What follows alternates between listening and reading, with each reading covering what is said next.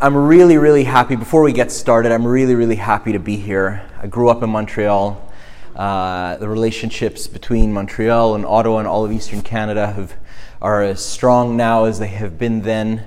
Uh, lovely, lovely fathers from our fathers, the Hegumens, right down to the most newly ordained fathers. Are, they're so, so sweet. They're all so dear to, to my heart. And I'm really, really excited to be here with you. Um, uh, Father Anthony can tell you that he didn't have to ask twice uh, when he asked my agent whether you can ask him what that's all about too, uh, and uh, you're at liberty to say, Abuna. Um, when they asked me to come and join you. It's just such a privilege to be here with you. I love you all very much, and I'm really excited to get to know every single one of you. I hope I can learn every single one of your names uh, in, the, in the span of time that I'm here with you. So let's get started. In the name of the Father, the Son, and the Holy Spirit, one God, Amen. Our title, which was given to me, is He Only is Holy. We partake of what He is. Um, I'm going to be very frank with you. A lot of my own personal thoughts and my own personal life of holiness is deeply eh, influenced by my spiritual father of blessed memory, uh, Abuna Arsenios, um, and Mother Teresa. Um, and uh, I've learned so, so much from both of them. Um, um and so there's going to be a lot of thoughts from Mother Teresa in this in this uh, in this talk, and I hope and I hope you're okay with that. Mother Teresa was. Uh, I have the video clip of this, and if anybody wants to watch it, but I didn't like. I don't trust audiovisual setups, and so I figured I'd just tell you the story. Um, but we can watch the video on my laptop sometime if anybody wants to. Uh, this interviewer comes up to her and asks her. Um, you know, he's like, you know, this journalist wants to ask her like a difficult question, right? So he asks her, so some people say that you're a saint. What would you say? And she answers him with probably the most useful quote I could think of for that I could think of for this entire conference, which is holiness is not a luxury for the few. It is not just for some people. It is meant for you and for me and for all of us. It is a simple duty because if we learn to love, we learn to be holy. Glory be to God forever and ever, amen. Let's go play soccer. right? There you go. Holiness is not a luxury for the few, but it is a simple duty for every single one of us, you and me. And if we learn to love others, we have learned to be holy. So we'll spend the next little bit of time unpacking, unpacking all of this. Our theme verse, and I'm going to keep coming back to it for the entire conference, is But as he who has called you is holy, you also be holy in all your conduct, because it is written, Be holy, for I am holy. And this is a quote from Leviticus, and I don't have my notes in front of me, but it comes up about four times in Leviticus Be holy, for I am holy. And so, if we're going to talk a little bit more about this, we're going to need to understand what the word holy means. Well, any, can anybody tell me the Greek word for holy? Not a trick question. I'm sure, you, I'm sure everybody knows what I'm saying. What's the word that we use in, lit, in liturgy for holy? Agios. Agios, right?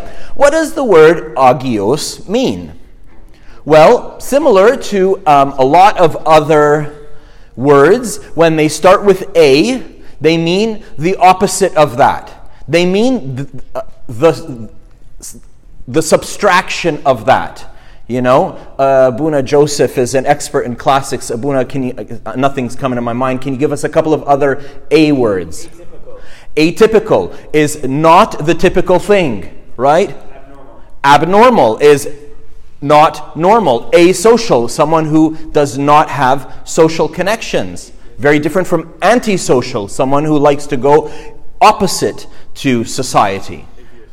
Atheist, right? Someone who is not a theist, right? Very good. So, what do you think? Not a trick question. You know the answer to this. You just never thought about it. What does the word agios actually mean? It is a gios What's, what do you think? What do you think geos is going to mean? Wor- world, earthly, geo, geography, right? Geology, right? Uh, a geo, a world, like out of this world, extraterrestrial, right?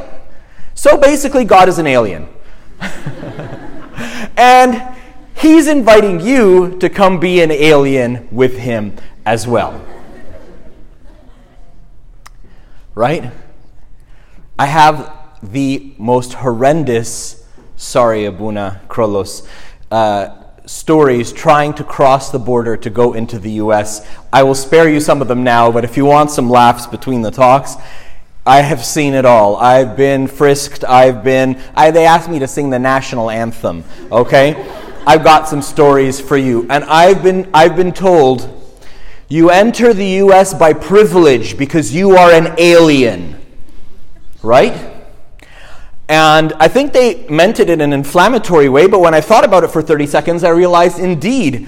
And I thank God I am an alien to that country. Sorry, Abuna. Sorry. Sorry. It's all down here from now. right? So, the question of holiness is really a question of what is alien to you and what would be the opposite of alien?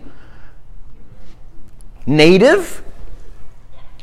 Sure, I'm not like big on semantics. Like I'm not I'm not like call it what you want to call it. You can call it what you want to call it. I'll call it, but we just have to agree on the the, the, the meaning. Okay. We have, so what is foreign to you and what is native to you? Ask yourself. And God is holy. God is agios. God is an extraterrestrial.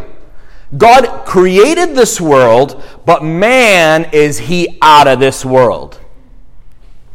what are you? Are you of this world or are you of his world? Like when someone points their finger at you and says you're an alien, yes, you are an alien to them, but you are native to you. So, what are you? What's your alien and what's your native? And this verse is saying, God has called you. So, somebody put up your hand. Anybody. Volunteer. What's your name, sir? Bula. Bula, can you come up on stage here for me? Bula, can you come up on stage here for me? Okay, you've done everything I wanted you to do. Big hand of applause for Bula. what just happened there? I called Bula, right? Mm-hmm. You heard me call you? Yes. and then you came down here mm-hmm. onto stage with me, right? Sounds complicated, huh? Do we need to go through that one more time? Big hand of applause for Bola. You can grab your seat. Bola was called from where he was he heard, he obeyed, he ended up over here. That was native to him then. This became native to him now. God has called you.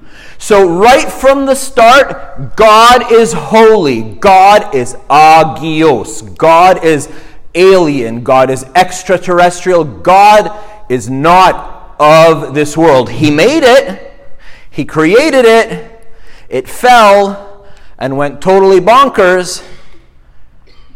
And now it doesn't look anything like him. Maybe Abuna will speak to us about restoration of image and likeness, but it doesn't look anything like him. God has called you to get up from where you are and to join him. But the question for this entire weekend is what is native to you and what is alien to you? Amos makes it very, Amos the prophet makes it very simple for us. He says, Can two walk together unless they agree? So, can two people say, let's go somewhere together. Sure, let's go. But we don't agree on where we're going. Well, how's that going to work? Right? This is all the introduction. We're going to unpack this a lot further. And this is exactly what Abuna Anthony was talking about in his introduction that in church, you, ex- you see, you experience, you hear about holiness. You get an opportunity to participate in holiness. And then you go back in the world and you find that the world is a diff- completely different place. Right? That's our initial premise. Our initial premise for this, our initial belief for this whole conference is that God is holy, that God is agios, that God is out of this world. Right? So when you go and you stand in the kingdom of God on earth in church, you find God. And then and when you walk out of it, all of a sudden. And so naturally, you find two different opinions.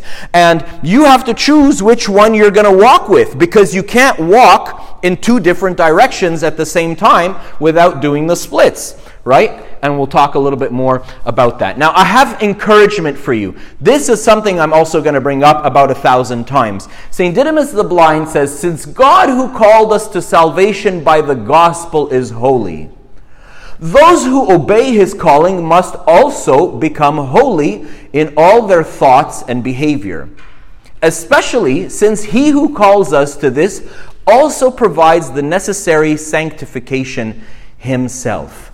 This is going to come up again and again, and we're going to unpack this together. But for now, I really want you just to focus on that since God is holy, He's calling us to come and be holy too. God's not sending you an invitation to get a visitor's visa. He's inviting you to permanent residency with Him. And if you decide to hold a passport that belongs to heaven and your citizenship is in heaven, like St. Paul says, you necessarily will revoke your citizenship on earth. You also will become a agios.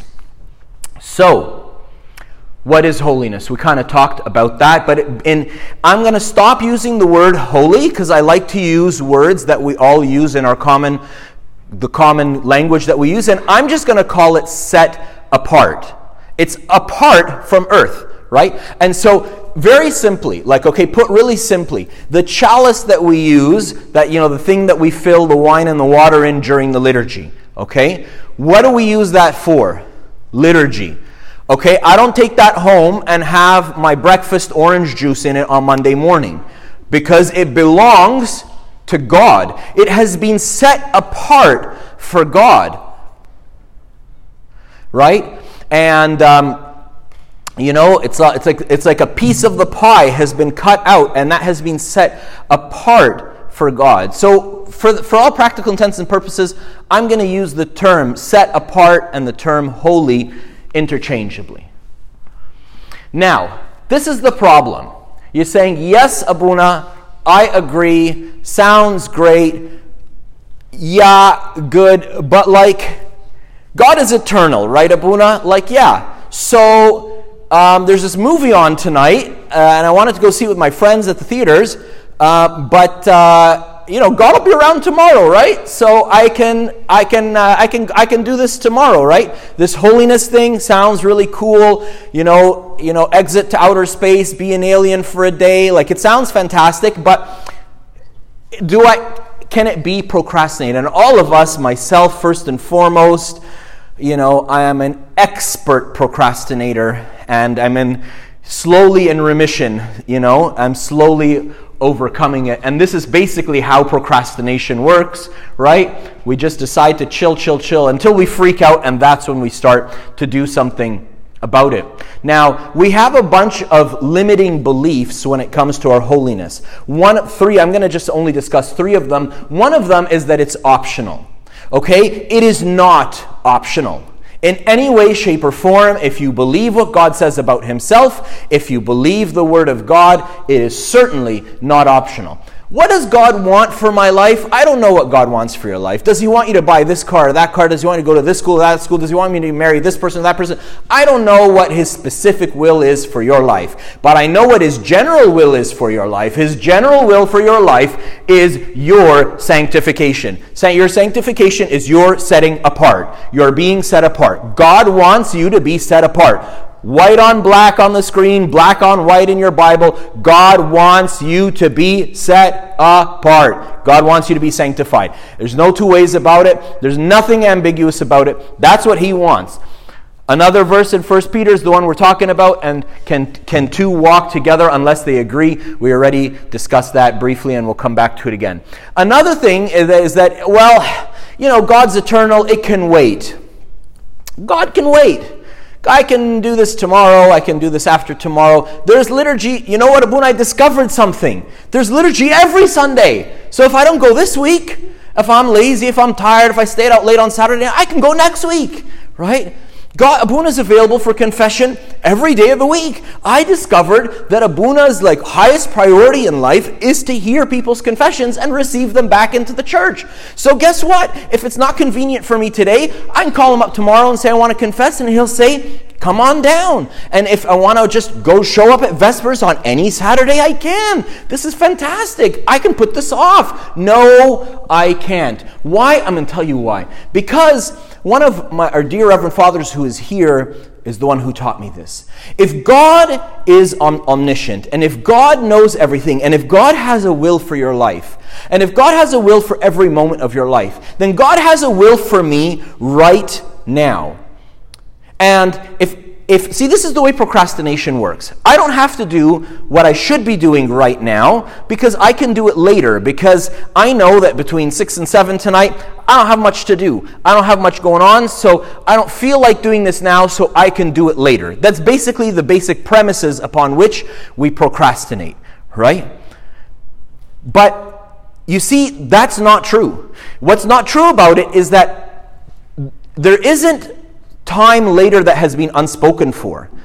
Every moment of my life has been spoken for. Every moment of my life has, there is an economy of God. There is a will of God for which He wishes to be glorified and to, to enjoy, for me to enjoy being glorified with Him. And so the fact that I don't know what I'm supposed to be doing from 6 to 7 tonight, and so I think I have free time later, doesn't mean that it's free. It just means that I don't know. And so, since I have some time later on, I don't need to do this now. I will do it later. But see, that assumes that there is late time later to do it in. But if I don't do what I'm supposed to do now, and I decide to do that later, what's going to happen to the stuff I was supposed to do later? Is that going to get pushed till another later also? So you see, I'm messing up. I'm messing up the whole story here. And it's all based on my idea that there's time which is not spoken for. There isn't. Why? Because once I become holy, everything associated with me also becomes holy. And all my time is no longer my time. The beautiful, beautiful article about an orthodox perspective to time management by Albert Rossi. You can find it online. It's like one page or a page and a half. Beautiful, beautiful article. But basically, he says our greatest issue with organizing time and time management is that we actually still believe that it is my time. And it is not. If I indeed am a disciple of Jesus, if I indeed have denied myself, taken up my cross, and followed him, if I have indeed promised my life to Christ, then my whole life belongs to Christ. That's every year of my life. That's every 365 days of every year of my life. That's every 24 hours of every 365 days of every day in my life. That's every 60 seconds of every hour of every 24 hours of every 365 days of every year of my life. Down to the last second, every last bit of it, I have given it to Christ. So that 6 to 7 p.m. that's empty on my calendar and I don't need to do what I'm supposed to do now because I can do it later, that 6 to 7 p.m. don't belong to you. It belongs to Jesus. because I gave my life to Him. So I'm not managing my time anymore, and unforeseen things that pop up in my life don't mess up my day anymore, and they don't screw up my schedule anymore because I don't have a day, I don't have a schedule, and I don't have time. It just all belongs to God. And what happens to be a surprise to you, these unforeseen things that pop up and ruin your day, weren't a surprise to Him, and they were part of the schedule. But also, part of the schedule was to do what I'm supposed to do right now, which is to follow Him. And so every moment is holy. And it can't be done later because what is supposed to be done now belongs to now. Was attributed, the time that was attributed to it by God is now. And the what was supposed to be done later has also a time scheduled for it. So the time for holiness is now. In the time of my favor, I heard you, and in the day of salvation, I have helped you. St. Paul is telling us, I tell you, now is the time of God's favor. Now is the day of salvation. Cannot be put off to tomorrow. It must be now. Another thing is, look, Abuna, you're on to this holiness stuff. The Reverend Father's on to this holiness stuff. His Grace, Bishop Boulis, really holy man, all these monks and nuns in the desert and hermits in caves and all really holy people, but like, you know, you don't know who you're talking to here. I mean, like, uh, you know where I've been, you know what I've done, right? You see, it's not about you. It's not, it's not about you. And we're going to come back to this towards the end in the application points. And Nehemiah says to the people around him, and he's saying to you, and he's saying to me, the God of heaven will give us success. We, his servants, will start rebuilding. And he's saying to those, to the opposition, to the criticism, to the demons that are suggesting to you not to engage, that are keep telling you to just stay where you are and to be satisfied with whatever degree of holiness you currently live in. Nehemiah is saying to them, But as for you, you have no share in the heavenly Jerusalem of my heart, the, the throne room of the king in my heart or any claim or historic right to it. I belong to God. I am alien. I am agios. For this is the will of God, your sanctification. This is what God wants from you and from me. The second part of what St. Didymus the Blind was telling us is that, yes, we're called to holiness and all of our thoughts and our behavior and God Himself is the one who calls us and provides to us what is necessary for our holiness. Be encouraged. Be encouraged. God didn't send you on a building project with nothing. He gives you the plans, He gives you the materials, He gives you the manpower, He gives you the help. He will give you everything that it takes. One of my most favored uh, quotes by a missionary. He says very simply God's work done God's way will never lack God's resources. God's work done God's way will never lack God's resources. A simpler way of saying what St. Didymus the Blind is saying since he who calls us to holiness, to being set apart, also provides the necessary sanctification himself. And we're going to unpack that as we go. But this is really important. Have you ever tried skiing before? Who, who, who here has ever been skiing before? Show of hands. So, a certain number, you at least half the auditorium, know what it's like when one of your skis goes one way and the other ski goes the other way, right? That hurts, right? And see, that's our problem. And that's what Father Anthony was talking about.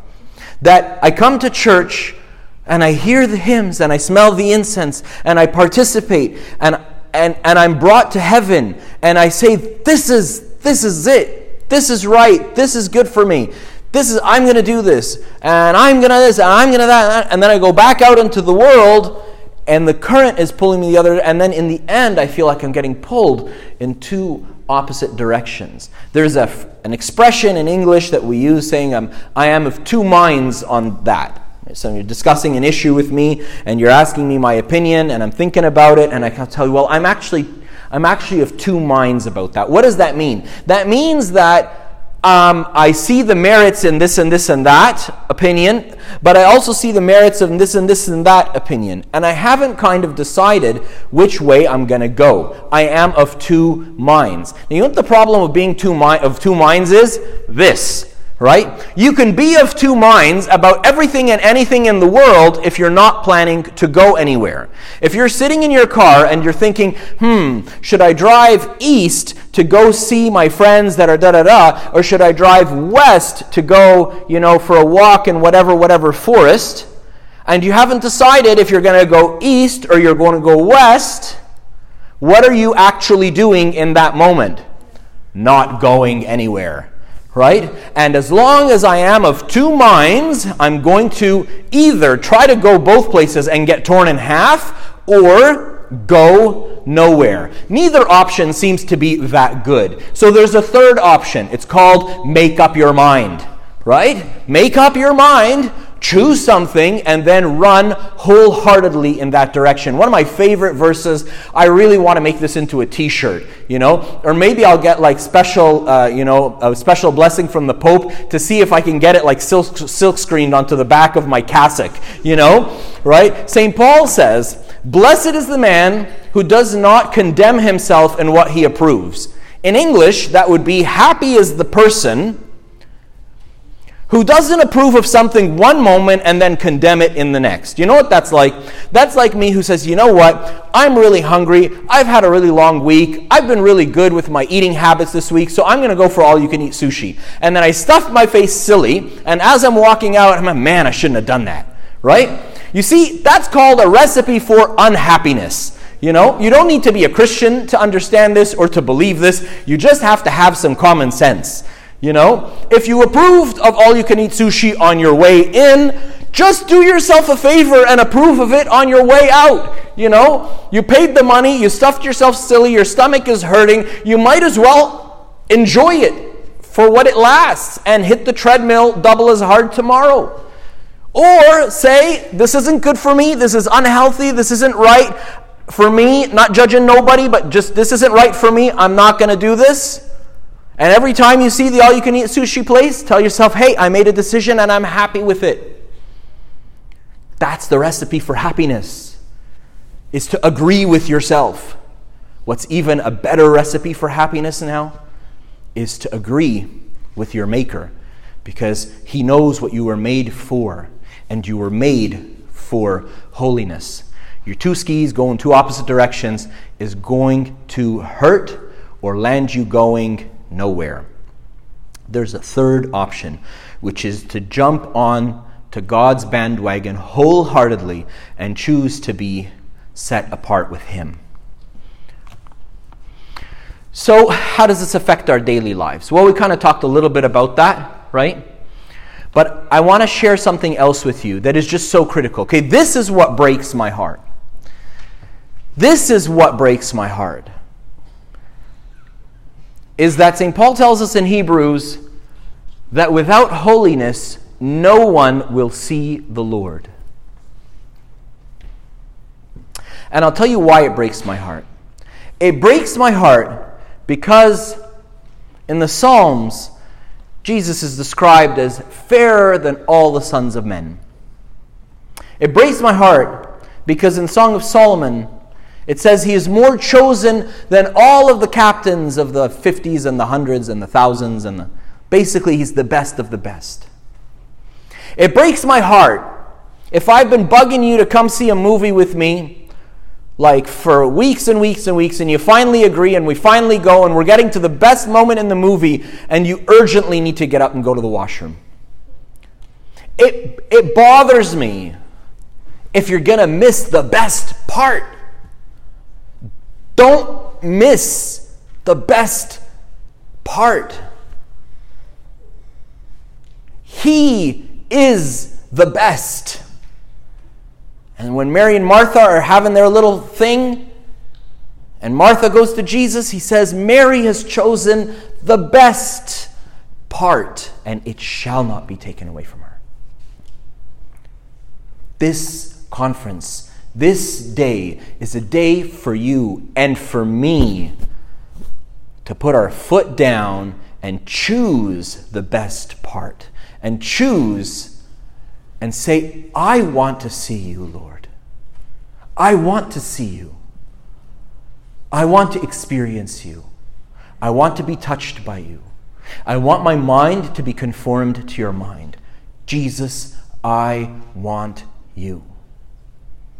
And St. Paul is telling us, clear as mud, without holiness, no one will see the Lord. This is why this is a showstopper. This is why the train stops here. Okay? Whoever wants on is going to see the Lord. Whoever wants off will not. Look, it's really simple.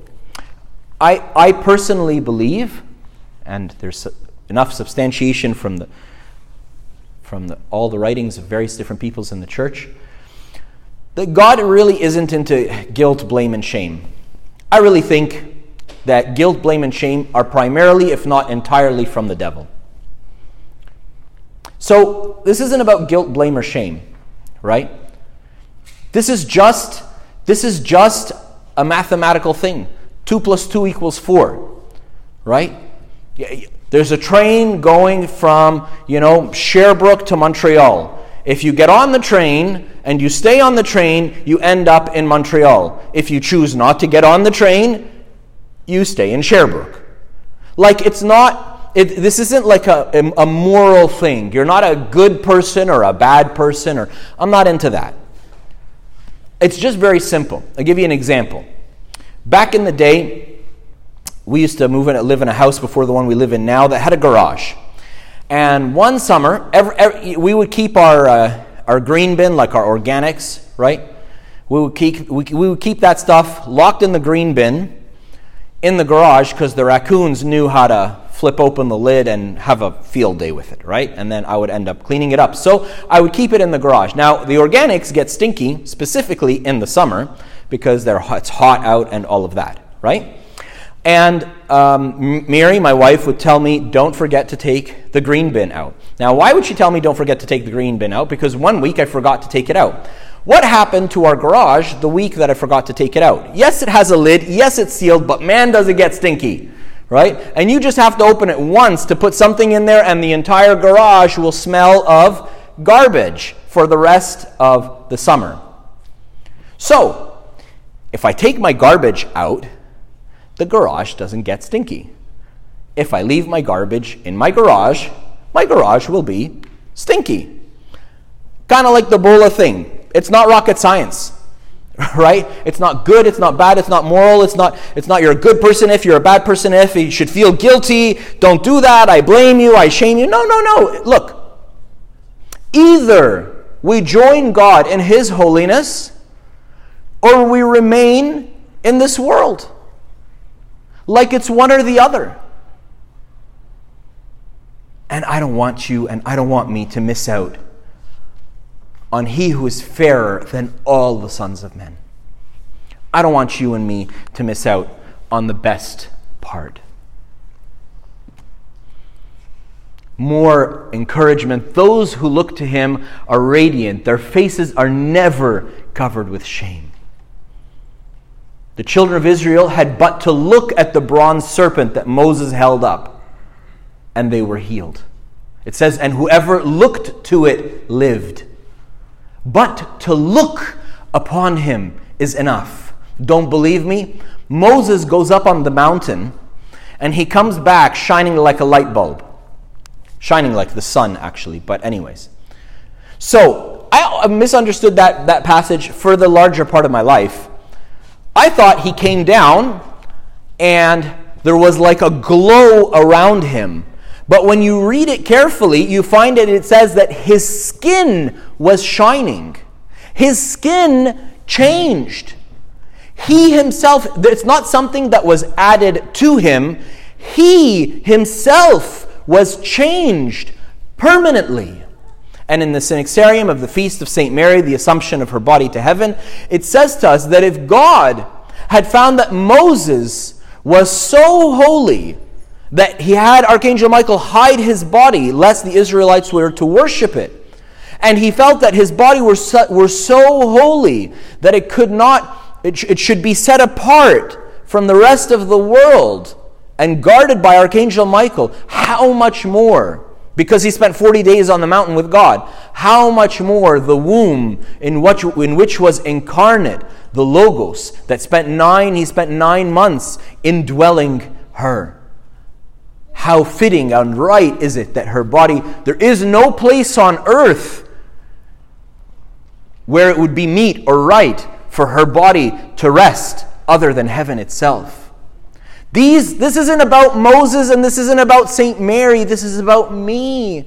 This is about you. This is about that God wants you to tra- transform you into an alien. Somebody tweet that so I can get excommunicated. Right? God wants to transform me and you into agios, into out of this world. That's what God wants. Moses and the bronze serpent. I remember calling up one of my friends who's a missionary. He was a missionary in, uh, in uh, an area that was undergoing civil war at the time. Um, most of the time, he didn't have electricity or running water.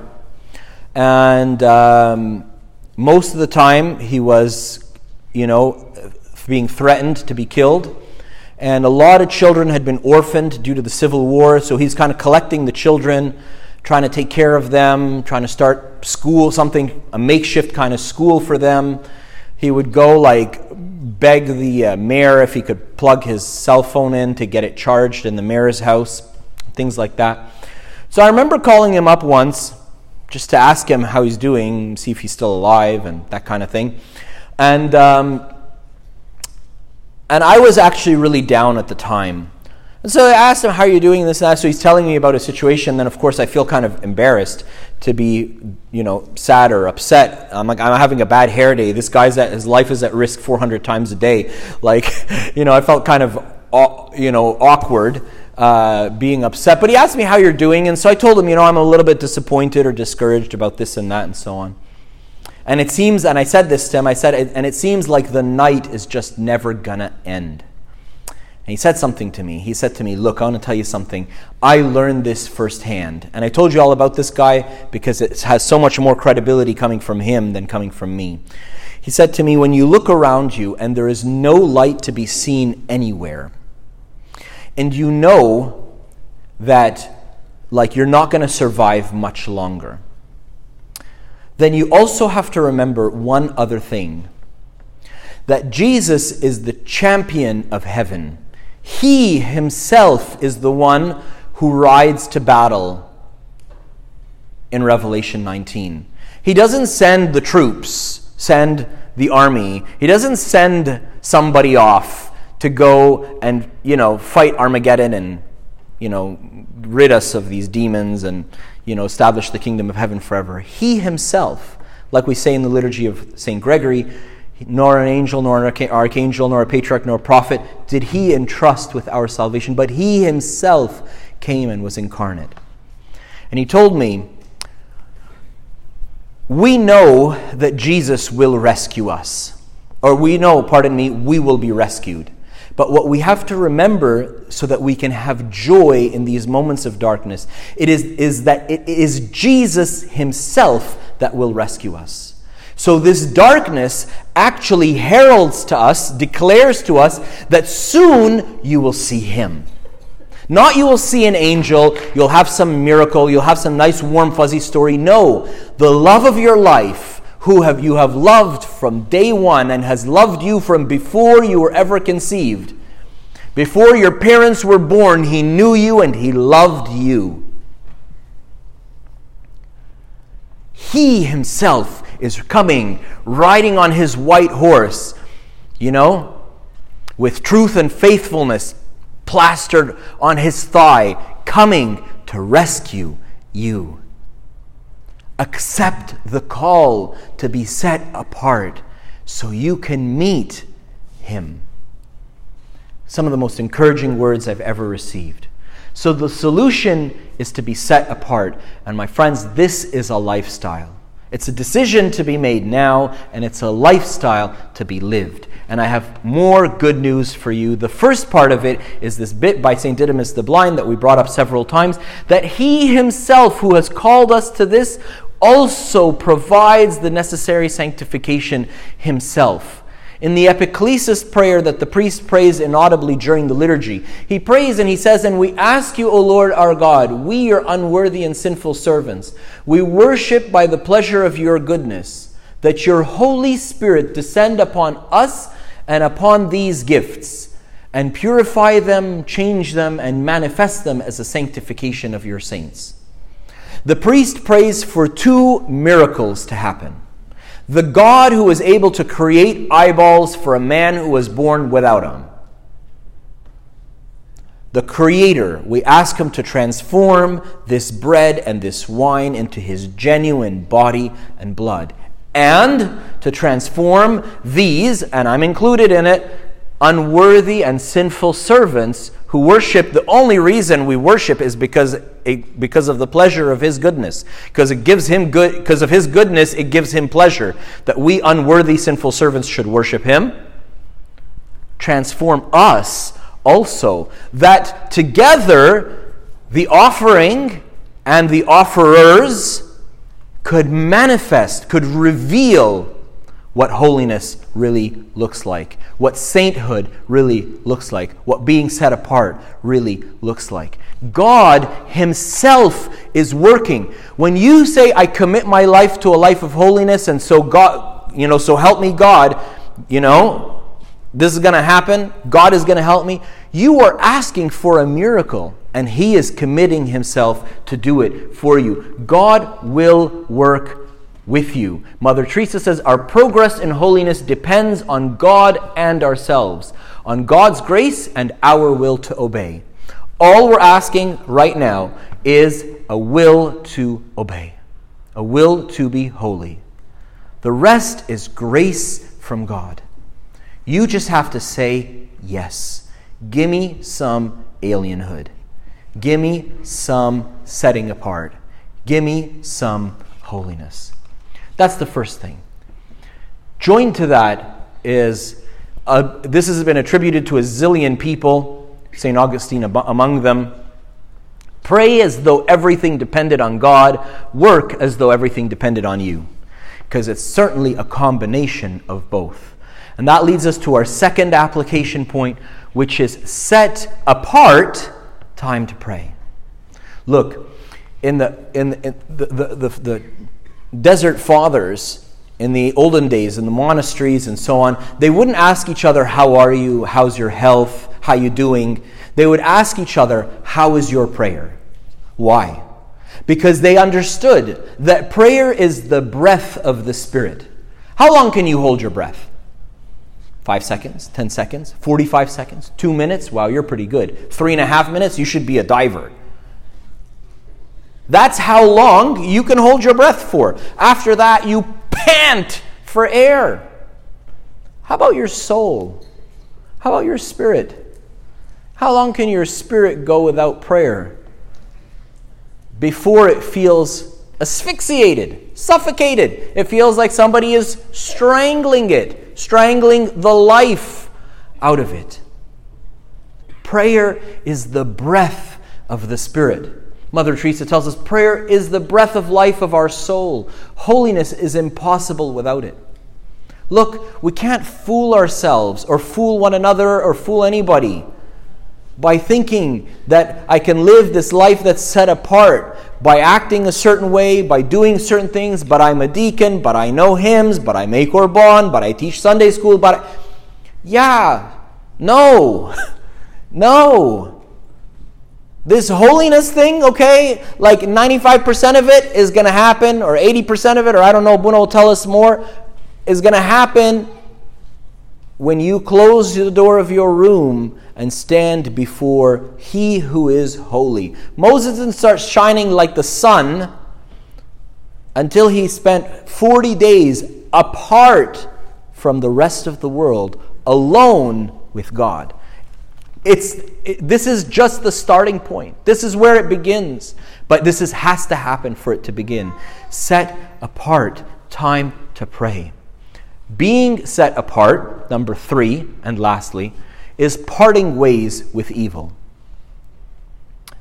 So, do a tour of your life, do an inventory of your life, and play that children's game. Which of these does not belong?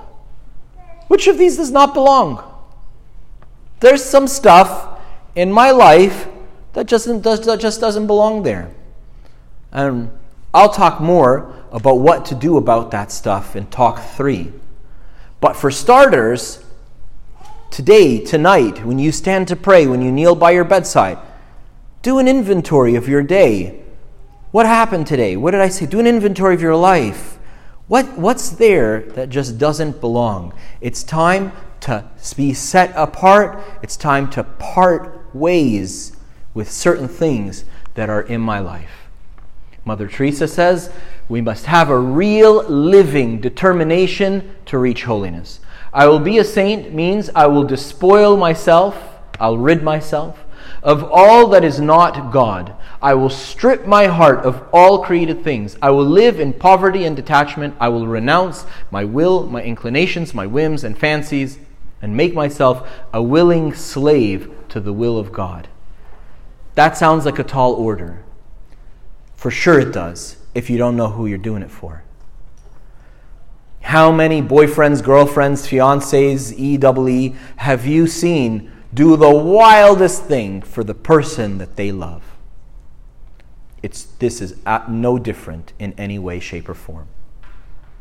When I find the pearl of great price, I'm willing to sell all to find it, to have it, to lay claim over it, and that it never be taken away from me.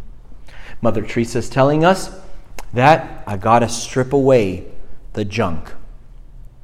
Oftentimes, when we're seeking to deepen our life with God, we think to ourselves that we need to do something different. I promise you, 90% of what needs to change is a taking away, not an adding on.